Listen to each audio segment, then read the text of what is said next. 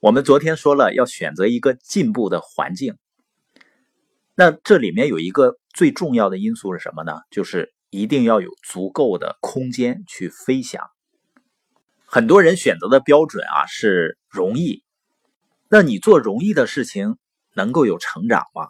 所以我很难理解为什么有那么多硕士生会去竞争环卫工人的岗位。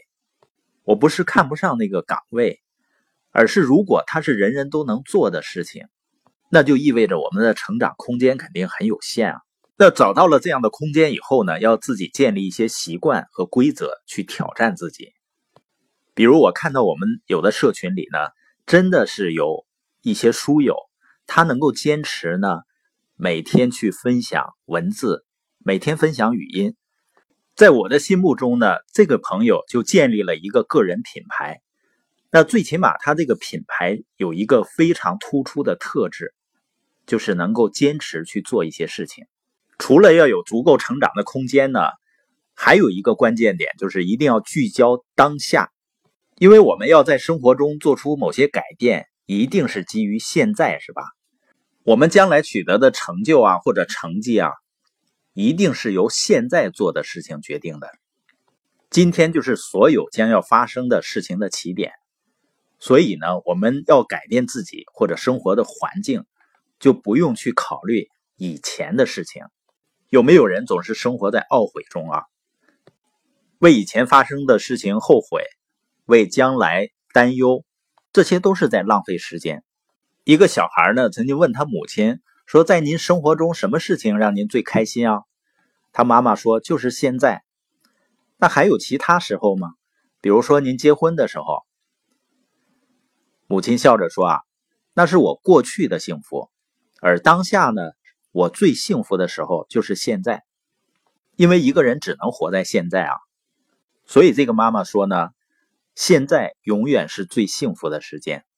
特蕾莎修女啊说过，说昨天已经过去了，明天还没有来到，我们只有今天，一切呢从今天开始。所以我们要改变呢，就不纠结于过去。”过去的你已经不能改变了，也不要担心未来，因为未来还没有来到。聚焦眼前，我们去做力所能及的事儿。纠结过去，担心未来呢，也是很多人焦虑的很重要的原因。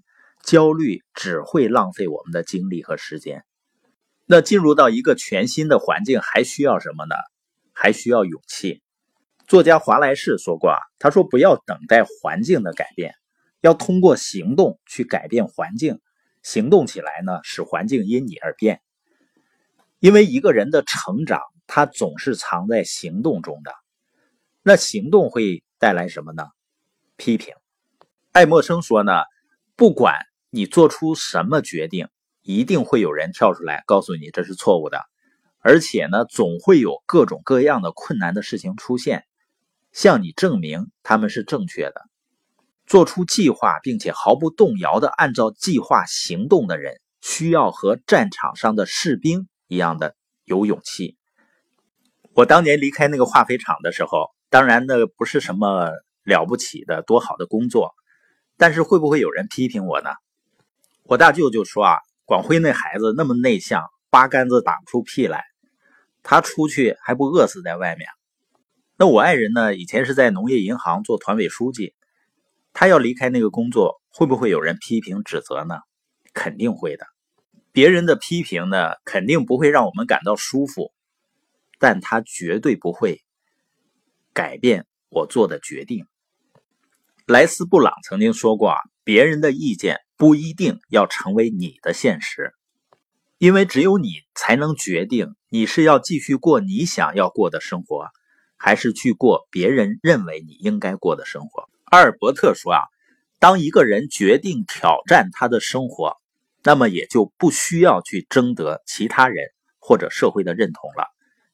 当一个人仍然在征求别人的认同，就相当于你给了别人否定你的权利。我们在做出重大改变前呢，当然要寻找明智的建议，但一定是自己做决定，自己最终呢要对自己的决定负责。”这几天的播音呢，告诉我们永远不要忘记环境法则。它的重要性呢，我们怎么强调都不过分的。因为一个人的发展一定要在合适的环境中。那如果你现在就处在一个正确的、能够帮助你成长的和发展的环境中，那是很开心的事情。你要感谢那些创造这个环境的人，用你的努力去回报他们。如果你没有处在一个把人的成长放在第一位的、适合进步的环境中，那一定要更换一个新的环境，并且去改变自己。